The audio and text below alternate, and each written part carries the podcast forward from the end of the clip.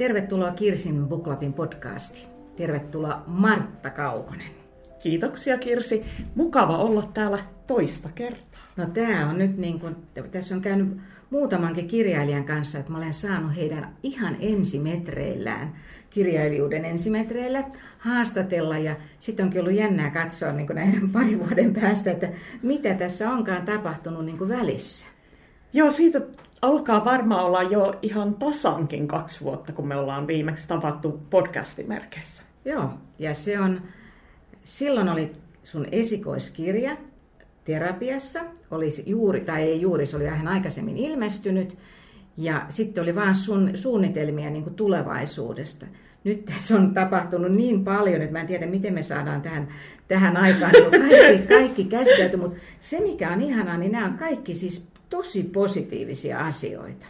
Joo, kyllä, näin on. Hmm. Koska sä myöskin siinä, mä olen kuunnellut sen vanhan jakson, niin mä vähän sua voin haastaa näistä asioista, koska silloin sä olit sanonut, tai sanoit, että sä et ollut ikinä ajatellut itseäsi kirjailijana. Niin ajatteletko sä nyt kolmen teoksen jälkeen, kolmen ylistetyn teoksen jälkeen, että, että saisit nyt vähän identiteetti olisi jo niin kirjailija? Kyllä mulla nyt semmoinen on, mutta se olisi hyvin kummalliselta tuntunut, jos mä olisin yhden kirjan jälkeen ajatellut niin, koska tavallaan voi kirjoittaa esikoisen, mutta sitten kaikki eivät sitä toista tee koskaan, ja tähän koskee myös elokuvaa. Että todella monella se jää sitten siihen yhteen. Se oli se, mitä mä ajattelin silloin, että mä oon kirjoittanut yhden kirjan, mutta en voi niin kuin luvata, että toista, koska toinen ilmestyisi, vaikka mähän kirjoitin silloin jo mm. sinun varjossasi jännäriä kun me tavattiin. Joo, ja sulla oli siihenkin, niin kuin sä kerroit, siitäkin silloin niin kuin pikkasia paljastuksia. Ja nyt kaikille kuuntelijoille sanotaan se, että kannattaa kuunnella se Kirsin Booklabin podcast numero 30, mm. missä tota Martan kanssa keskustellaan, niin tämän pohjaksi, koska me ei nyt enää käydä läpi sitä, että kuinka Martta sai kaksivuotiaana kirjastokortin ja näitä, että mitkä, mitkä, niin kuin, mikä on se tausta, mikä johdatti, johdatti niin kuin, sanotaanko nyt sitten psykologisen jännityksen mestarikirjailijaksi. Apua. Mutta aika niin kuin kaukaisesta historiasta lähdimme, jos muistelin sitä kirjastokorttia, joka minulla on yhä tallessa. No niin, se on hyvä tallentaa tämmöistä memorabiliaa. Mutta siinä myös sanottiin se, että kun ensimmäisen terapiassa kirjan markkinoinnissa paljon sua verrattiin, että Suomen Gillian äh, Flynn, onko se Gillian Flynn? Joo. Vaikka yhtäkkiä tuli mieleen, mikä se sukunimi olikaan. Ja sitten mä sanoin siinä, että oispa se hienoa, jos ruvettaisikin sanomaan niin kuin Gilliania se, että hän on Yhdysvaltain Martta Kaukonen. Ja tämä kansainvälisyys on siis tapahtunut tässä välissä. Ehkä nyt Gillian ei vielä tituleerata näin, mutta sä olit siinä edellisessä jaksossa, äh, tota, niin, mulla oli tämä varoitus, piti sanoa siitä, että siis kannattaa kuunnella se ensin, ja jos et ole vielä terapiassa kirjaa lukenut tai sinun varjoissasi, niin tässä jaksossa tulee niistä kyllä pieniä juonipaljastuksia, mutta erittäin turvallisesti voit kuunnella, jos et ole hengissä kirjaa tätä uutuutta, joka on pari viikkoa sitten ilmestynyt, uutuutta vielä lukenut, koska siitä me ei tehdä juonipaljastuksia. Eli terapiassa ja sinun varjossasi kirjasta saattaa tulla pieniä juonipaljastuksia. Ei mitään olennaista, mutta kuitenkin on pakko vähän puhua niistä, koska hengissä on jatko-osa terapiassa kirjalle. Mutta silloin tosissaan oli juuri solminut sopimuksen Elina Albekin kanssa, joka on tämä Suomen ykköskirjallisuusagentti viemään suomalaista kirjallisuutta maailmalle. Kerropas nyt, mitä siinä, mitä on tapahtunut kansainvälisesti. No, siinä alkoi tapahtua niin nopeasti tämä kansainvälinen myynti, että mä putosin hyvin nopeasti itse kärryiltä. Et mä en oikein ymmärtänyt, että nämä asiat tapahtuu minulle ja minun kirjalleni. Tämä kirja on nyt myyty 13 maahan ja maanantaina tuli uusin kauppa, eli Italia. Okay. Sitten tämä on ehtinyt ilmestyä jo osassa näistä maista ja Saksassa, kun se ilmestyi helmikuussa, niin se nousi heti siellä Der Spiegelin bestseller-listalle. Eli sitä on myyty Saksassa aika hyvin. Ja nyt syksyllä varmaankin liittyen just tähän Der Spiegelin listasijoitukseen, niin eräs saksalainen TV-sarja, TV yhtiö, itse asiassa amerikkalais-saksalainen, eli Tobis TV, osti tämän TV-sarjan oikeudet. Ja se toivottavasti, toivottavasti voin pian enempikin kertoa siitä hankkeesta. Ja nyt uusimpana, tai mitä mä odotan seuraavaksi, on, että maaliskuun alussa ilmestyy Briteissä tämä terapiassa nimellä Follow the Butterfly.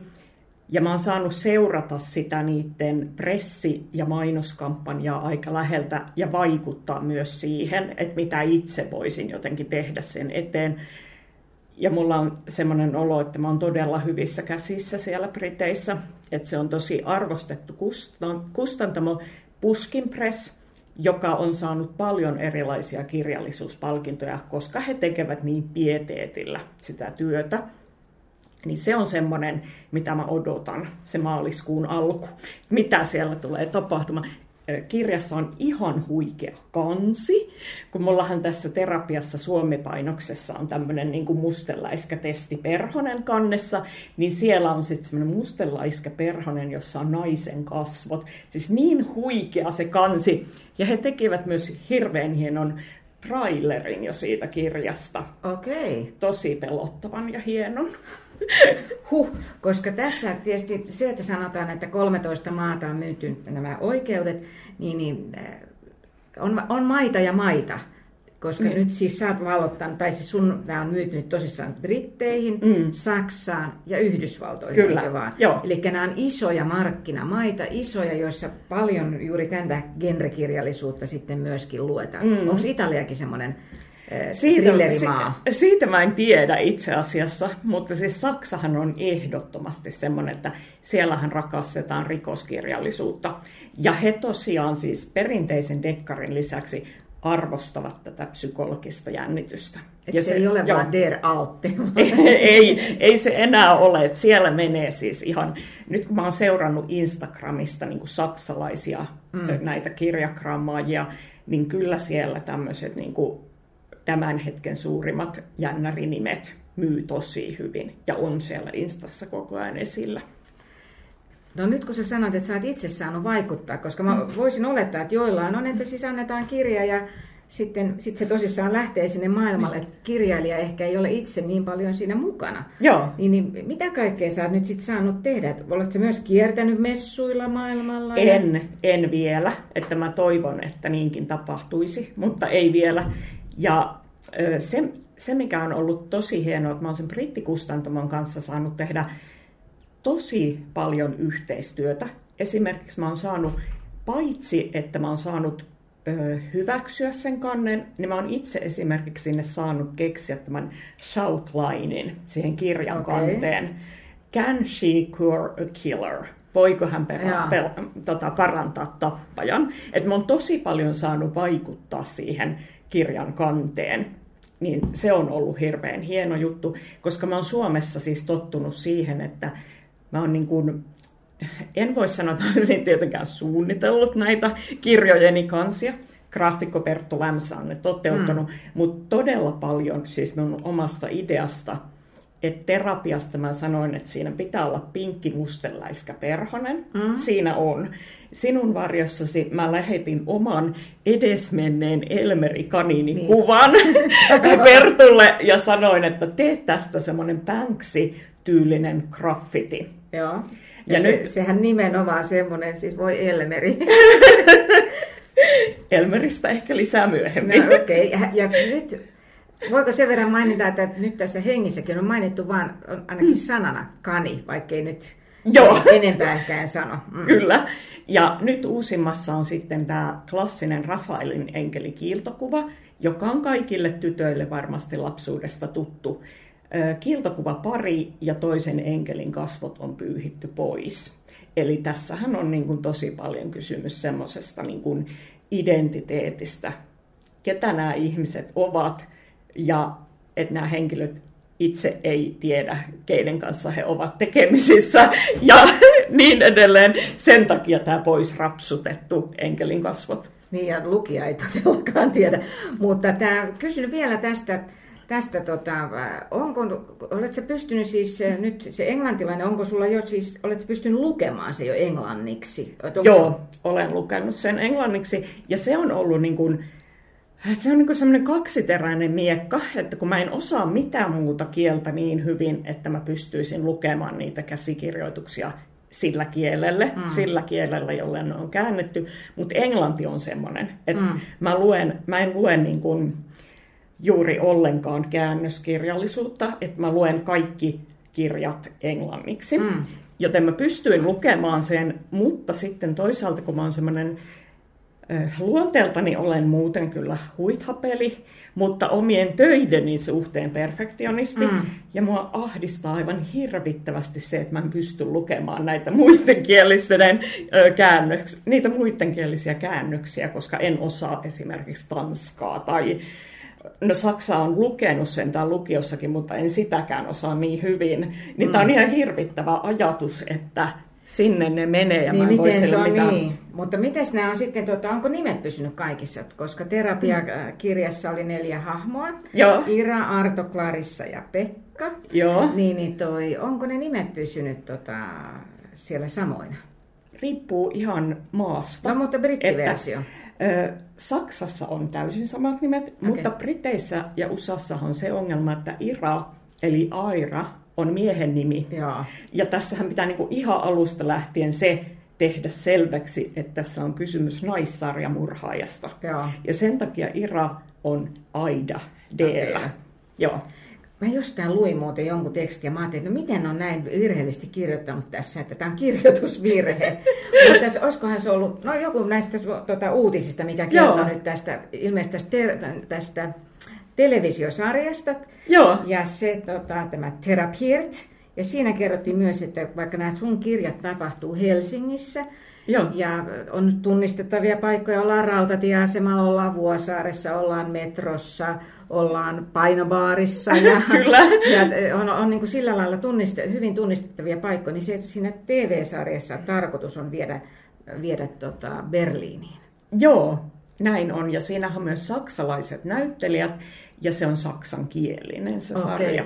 No Joo. niin, koska Joo. silloin viimeksi sulla, sulla on tietenkin, kun sä olet myös elokuvakriitikko, niin, niin sulla oli pikkusen mielessä, että ketkä voisivat näytellä näitä hahmoja, mutta nyt ilmeisesti Saksasta sitten aika puhtaalta pöydältä sulle tullut nämä tyypit, Joo, vai kyllä, oliko kyllä. joku näyttelijä niistä tuttu jo? Niitä ei ole niitä näyttelijöitä vielä valittu, ah, mutta okay. olen omia ehdotuksiani tehnyt Okay. sinne ja saa nähdä sitten, miten ne menee läpi, mutta se ei ole vielä, niin kuin, se projekti ei ole siinä vaiheessa vielä, että tämä olisi niin kuin se, mitä par aikaa mietittäisiin siis näyttelijävalinnat. No niin, no mutta nyt me ei tiedetä mitä kaikkea ihanaa näissä kirjoissa vielä, ja näistä kirjoista on vielä tulossa, koska matka on tosissaan tähän. Sulla, on- sulla on tapahtunut niin paljon, että ehdit sä enää siis katsoa elokuvia ollenkaan. Ei, ja mähän lopetin toukokuussa työt. Mä Niin kuin siis pitkään- elokuvakriitikkona. Elokuvan, kriit, elokuvakriitikon työt mä tein siis kahdeksan vuotta Helsingin Sanomiin elokuvakritiikkiä freelancerina. Ja nyt sitten totesin, että nyt mä haluan katsoa tämän kirja-asian ihan loppuun asti. Että mulla on tässä tosi hyvä tilaisuus, kun näitä on myyty ympäri maailmaa. Mm. Ja vielä tämä TV-sarjakin. Ei, no sitä mä en vielä silloin toukokuussa tiennyt. Mutta kuitenkin mä ajattelin, että että mua harmittaisi sitten jälkikäteen, jos mä en olisi kunnolla niin kuin tehnyt näitä. Mm. Että mä oon että nytkin kun tein tota hengissä kirjaa tota mun uutuutta, että teen siitä todella niin kuin parhaan mahdollisen, mm. niin nyt on sitten vapaana kirjailijana ollut sen puoli vuotta. No niin, onko se vaikuttanut sun työskentelyyn? Siis onko sulla edelleen samanlainen päivärytmi ja- vai pystytkö sä nyt omistamaan enemmän aikaa sitten tota, kirjoittamiselle? Kun ei, muu, ei tarvitse siis kenenkään, kenellekään toiselle kirjoittaa, ei lehteen tarvitse kirjoittaa. No se on kyllä ollut, joo, Mm. se on ollut aika jännää siinä mielessä, että mä oon tajunnut, että jos ihmisellä on ihan hirvittävä kiire koko ajan, niin silloin käyttää ihan pienetkin hetket siihen, että kun mä tein noita aiempia kirjoja ja päivät meni siihen elokuvakritiikin kirjoittamiseen, sitten illat ja viikonloput meni tähän, ja aina kun oli pienikin rako, niin sitten kirjoitin sitä Mm. kirjaa. Mutta kun nyt tätä aikaa onkin aivan valtavasti, niin se, niin se ei ole enää niin vimmaista silloin se työnteko. mikä voi olla ihan hyväkin asia, koska esimerkiksi mieheni on huomauttanut, että ei se ihan tervettä varmaan ollut se touhu niin kuin pahimmillaan. Tämä, tämä on hyvä, koska siis mullahan on takana nyt tämä reilun 150 kirjan Finlandia ehdokas kirjan lukeminen ja sitten moni on kysynyt, kun ollaan oltu nyt jossain jossain tilaisuudessa niin kysynyt mun mieheltä, että toi, no miltäs nyt, mil, miten tämä oli niin sinun kannaltasi, niin sanoi, että tässä nyt vaimo on tutustunut uudestaan, kun hän ei lue ihan koko aikaa. Ja nyt otin miehen tässä mukaan, koska tässähän meidän perheessä on seurattu tätä kehitystä erityisesti, koska, koska hän, mieheni on antanut siis Artolle, terapiassa esiintyvälle jo Artolle, niin tota, äänikirja äänensä. Ja sulla onkin, sä olet poikkeuksellisesti myös näissä sekä terapiassa että hengissä kirjassa kiitoksessa kiittänyt kaikkia äänikirjalukijoita, koska use, näissä kaikissa sun kirjoissa on useampi äänikirjalukija. Joo, se johtuu siitä, että mun fyysinen kirja ja äänikirja on aivan erilaisia. Mä niin kaikille lukijoille olen aina suositellut, että lue ensin kirja ja kuuntele se sen jälkeen äänikirjana. Se elää niin kuin aivan eri tavalla herää siellä eloon näiden neljän lukijan äänillä. Ja kun mä kirjoitan, kun tosiaan nyt tässä, tämä on jo toinen osa tätä terapiassa sarjaa tämä hengissä, niin tässä kyllä mä kuulin, kun mä kirjoitin näitä hahmoja, niin kuulin äänikirjan lukijoiden äänet päässäni, että he, ikään kuin he olisivat siinä puhuneet minulle.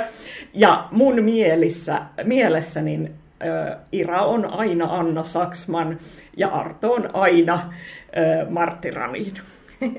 Tämä on hauskaa, kun sä kerroit silloin, että terapiassa kirja sai alkunsa, että sulle tuli semmoinen, jos se nyt ihan näkyy, mutta sulle tuli kuitenkin semmoinen niin voimakas ääni, että sun piti nousta tuota, tallentamaan se niin kuin silloin yöllä, tiedätkö, niin tässä jos nyt nämä äänet puhuu sulle, sulle sitten myöskin, että niistä henkilöistä sä myös kuvasit silloin, että niistä on tullut henkilöitä ja uudessa kirjassa oli vielä paperinukkeja, että sä et ollut vielä päässyt niihin, niihin nahkoihin. Niin nyt jos me puhutaan tässä hengissä kirjasta, joka tosissaan ilmestyi, oliko ensimmäinen joulukuuta? Ensimmäinen joulukuuta, kyllä. Ja nyt me ollaan, onko tänään 15. päivä? Niin. Niin, niin toi ollaan tota, pari viikkoa on kirja ehtinyt elää.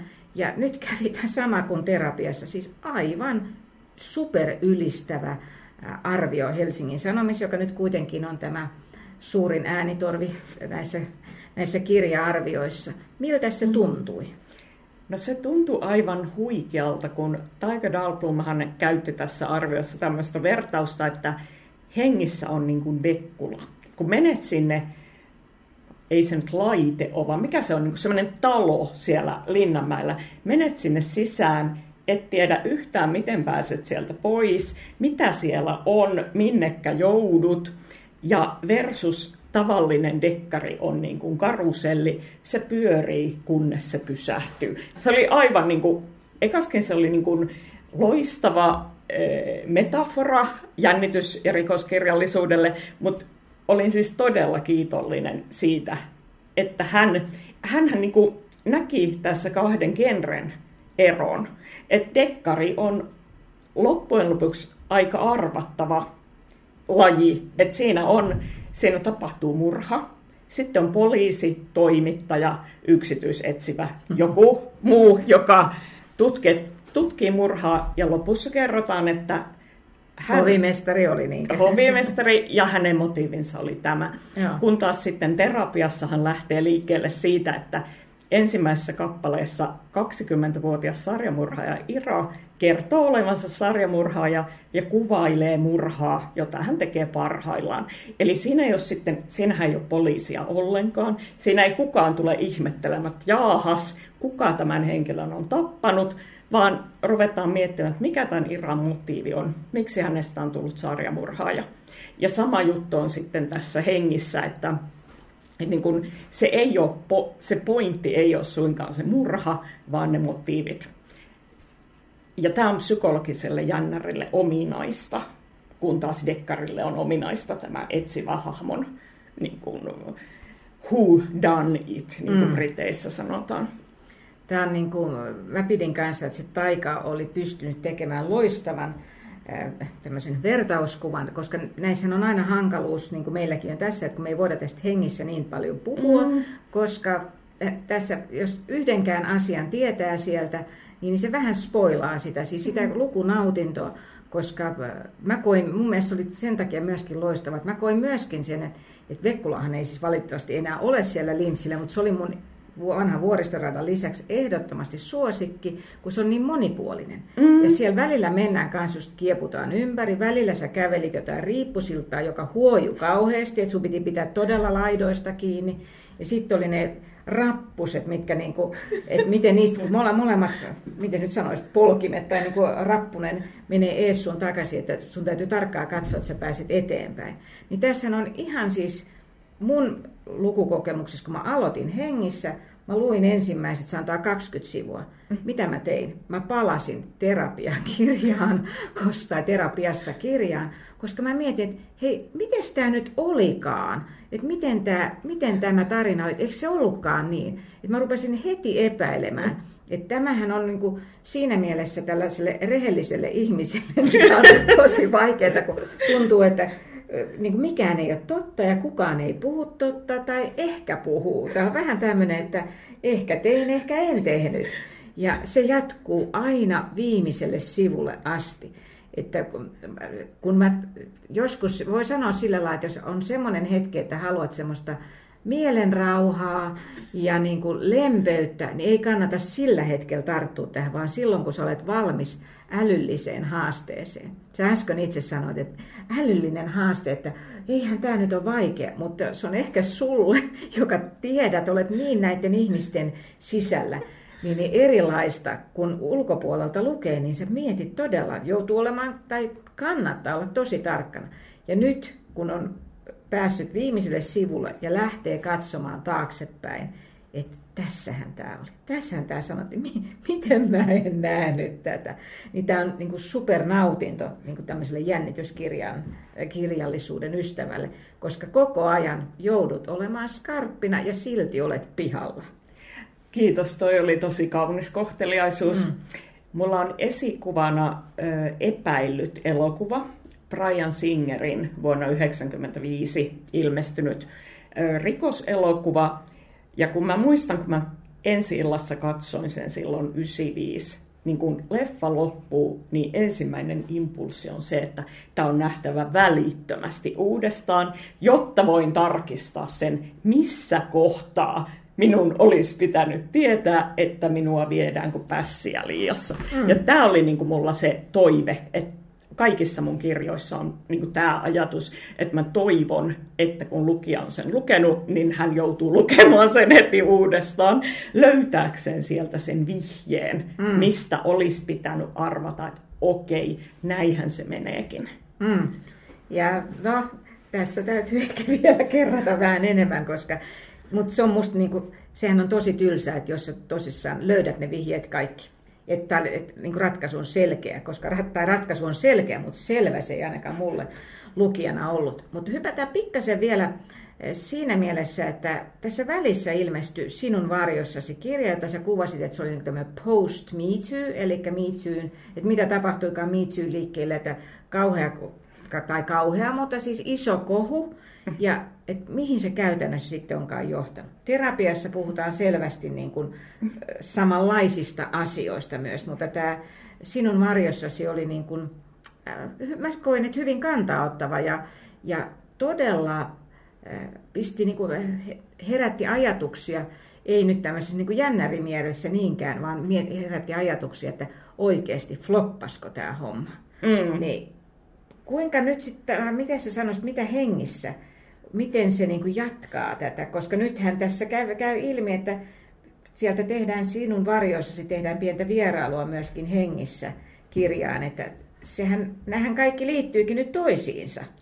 Joo, siis on tämmöinen sarjakuva yhtiö kuin Marvel, jonka sarjakuvia on filmatisoitu ihan hirveästi ja elokuvassa puhutaan niin Marvel-universumista. Eli nämä kaikki elokuvat liittyy sillä tavalla toisiinsa, että en usko, että kukaan elokuvakriitikko on siinä enää kärryillä. En ainakaan minä ollut. niin mä kirjoitan samanlaista tämmöistä Martta Kaukonen universumia. Kaikki kirjat liittyy jollain tavalla toisiinsa, että vaikka tämä sinun varjossakin on itsenäinen teoksensa, niin koko tapahtuma ketju lähtee liikkeelle Irasta. Ja samoin nyt sitten hengissä, niin siellä on yksi kappale, missä on mukana Roni Lahtinen, joka mm. on sinun varjossasi yksi päähenkilöistä. Sinun elämäsi mies, niin kuin olet jossain kuvannut. Että Kyllä. Roni on, Roni on niin kuin, tota, vaikka hän on siis mielikuvitushenkilö. Kyllä, mutta ei kai se haittaa. Tuntuu, että näissä parempi, että näistä asioista monikin tapahtuisi mielikuvituksessa, koska aika rajua rikosta tai aika rajua väkivaltaa se nyt kyllä.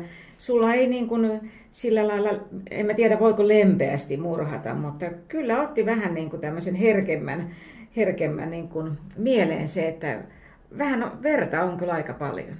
Ah, toi on tosi jännä näkemys mun kirjoista, kun äh, muistan, kun joku sanoi, että kun on terapiassa on niin hirvittävän raaka. Mm. Ja mulla on siis tämmöinen ajatus, kun mä kirjoitan seksuaalisesta väkivallasta, mm. niin kuin terapiassa on pedofilia, sinun varjossa nämä miiturikokset ja hengissä tietysti taas pedofilia, kun se jatkaa Iran tarinaa, niin mä oon niin lähtenyt siitä, että kun elokuvassa, toimintaelokuvassa ja lännen elokuvassa seksuaalinen väkivalta on erikoistehoste.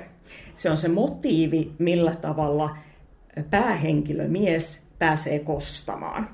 Eli siinä tapahtuu seksuaalisen väkivallan teko, mies lähtee kostoreissulle, nainen, eli tämän teon uhri, unohtuu jonnekin, häntä ei näytetä välttämättä enää sen jälkeen, ja mieluiten hän tietysti kuolee, ettei mm. niin kuin, koskaan ei näytetä seksuaalisen väkivallan seurauksia, kun taas minun kirjat kertoo nimenomaan siitä.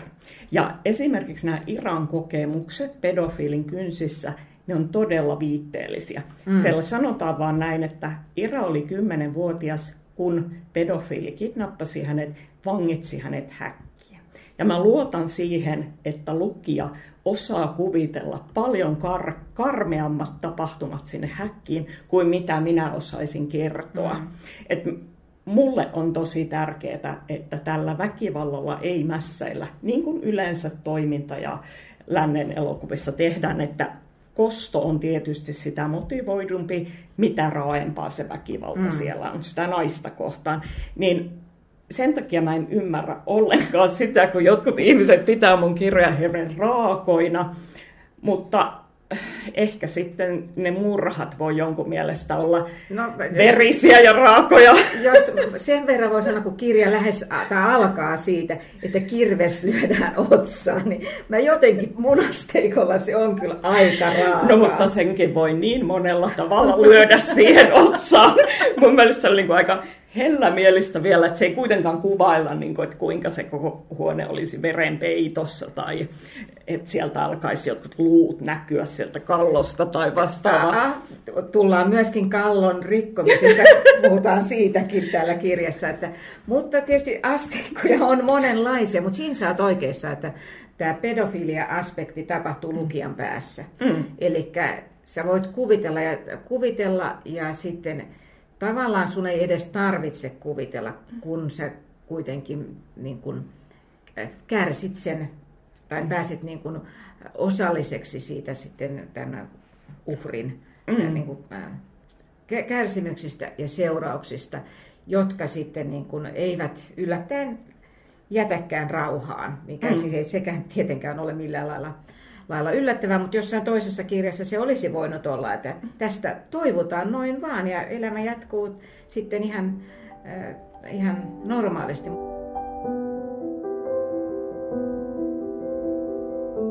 Äh, nyt sitten tosissaan tässä hengissä eletään samojen ihmisten kanssa kuin terapiassa, eli siellä edelleen on Ira, Arto, Clarissa ja Pekka.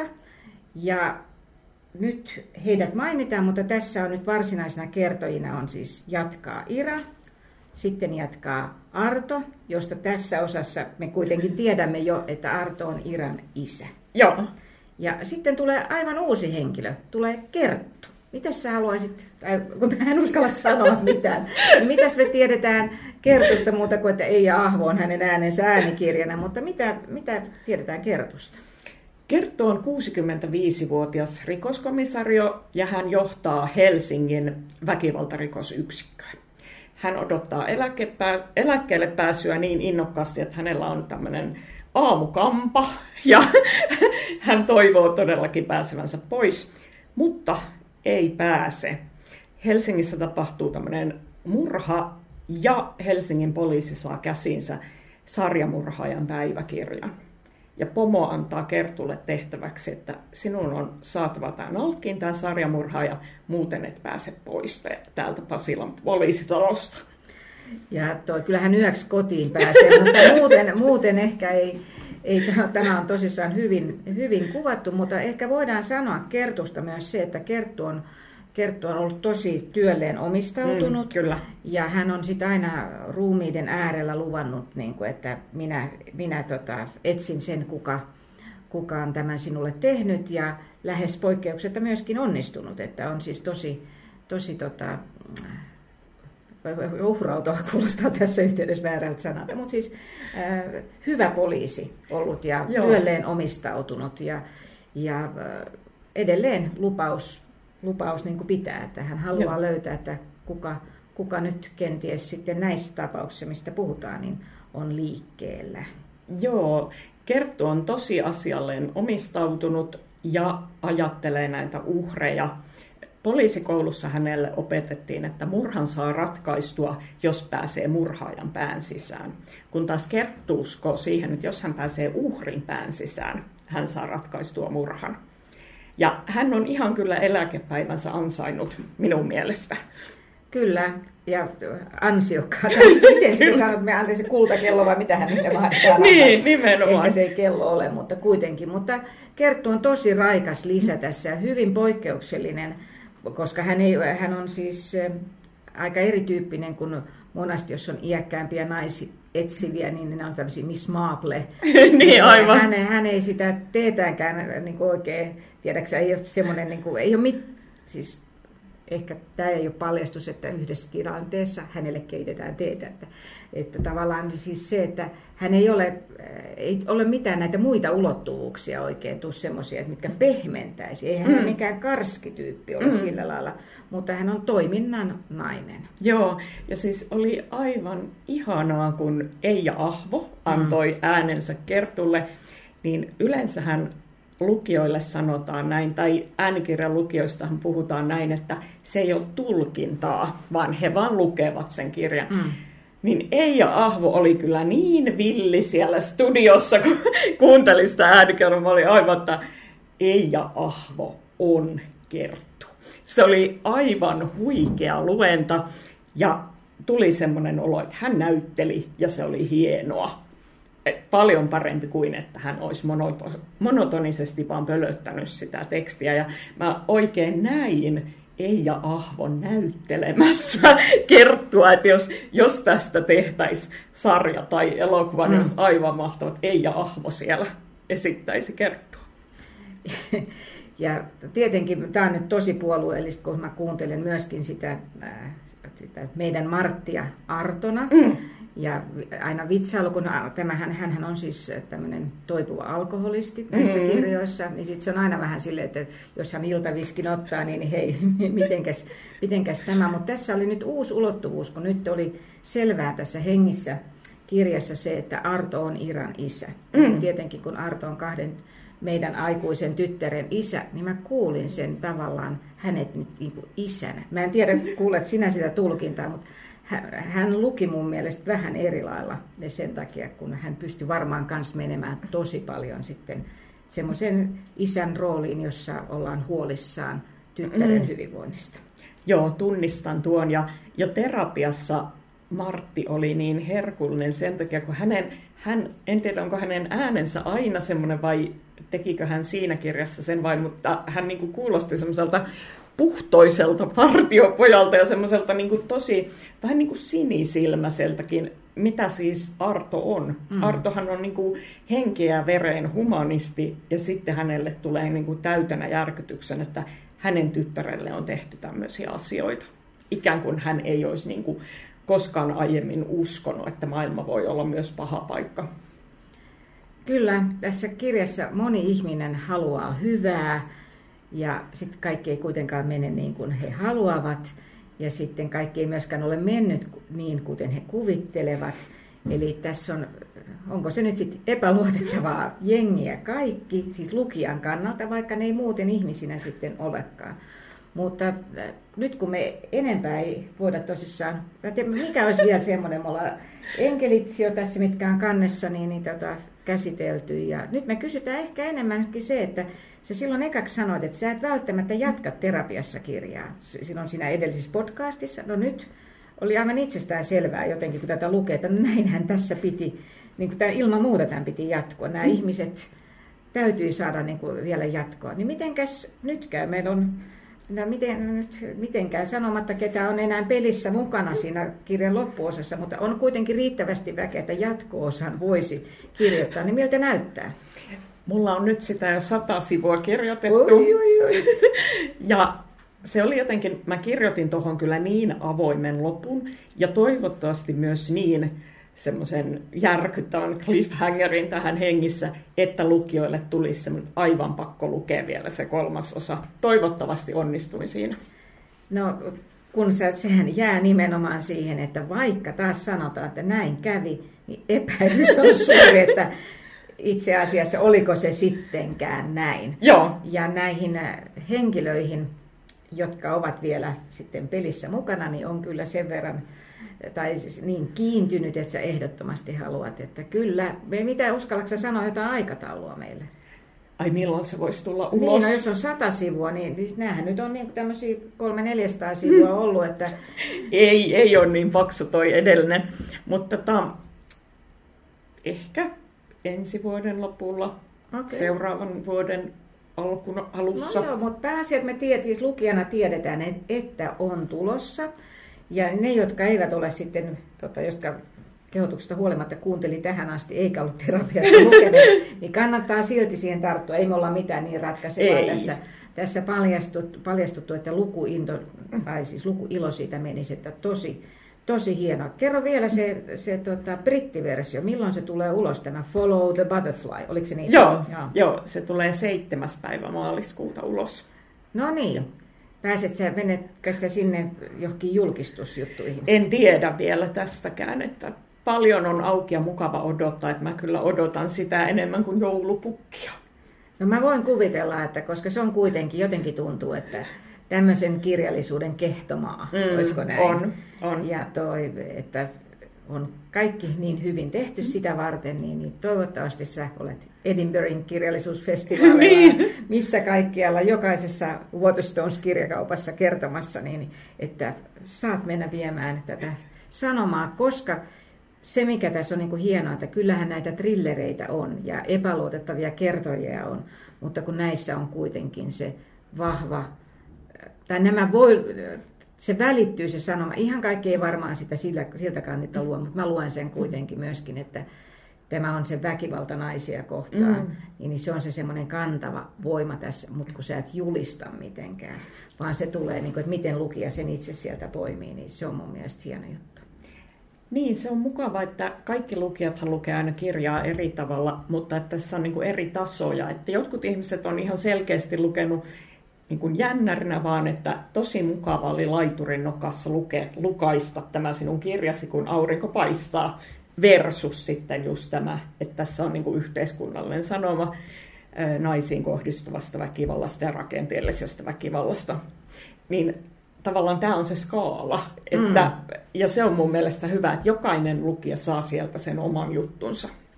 Mutta laiturin nokka kuulostaa niin, kuin niin idylliseltä tähän, että kyllä tämä mun mielestä sopii just hyvin tähän hetkeen, kun ollaan lähestymässä tota, kohta alkaa, kohta vuoden pimeintä päivää Joo, lähestymässä, niin tämä sopii just täydellisesti tähän ajankohtaan.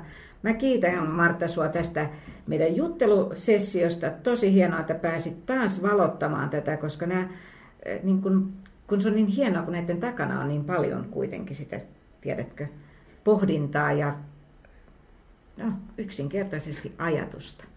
Ja lasketaanko me nyt, sulla on toi hieno perhoskorukin, lasketaanko me nyt niin kuin butterflyt lentämään ja tosissaan kaikkea, kaikkea tota, hyvää ja follow the butterfly, niin, niin me seurataan nyt sitten mitä Iralle ja kumppaneille tulee jatkossa sitten tapahtumaan. Kiitos. Kiitos paljon Kirsi. Seuratkaa perhosta. Joo. Ja seuratkaa myös Kirsin Buklabia. Lukekaa blogia osoitteessa kirsinbuklab.com. Sinne tulee myöskin vähän tarkemmin niin kuin taas semmoinen, ei voi olla ei, ilman juonipaljastuksia oleva arvio tästä kirjasta. Ja sitten tulee tietenkin kaikenlaisia muita juttuja heti, kun on sitten jotain isompaa taas kerrottavana. Martalle tuntuu, että paljon tapahtuu koko ajan kyllä, mutta niin, niin me kerrotaan kyllä. Kiitos. Kiitoksia.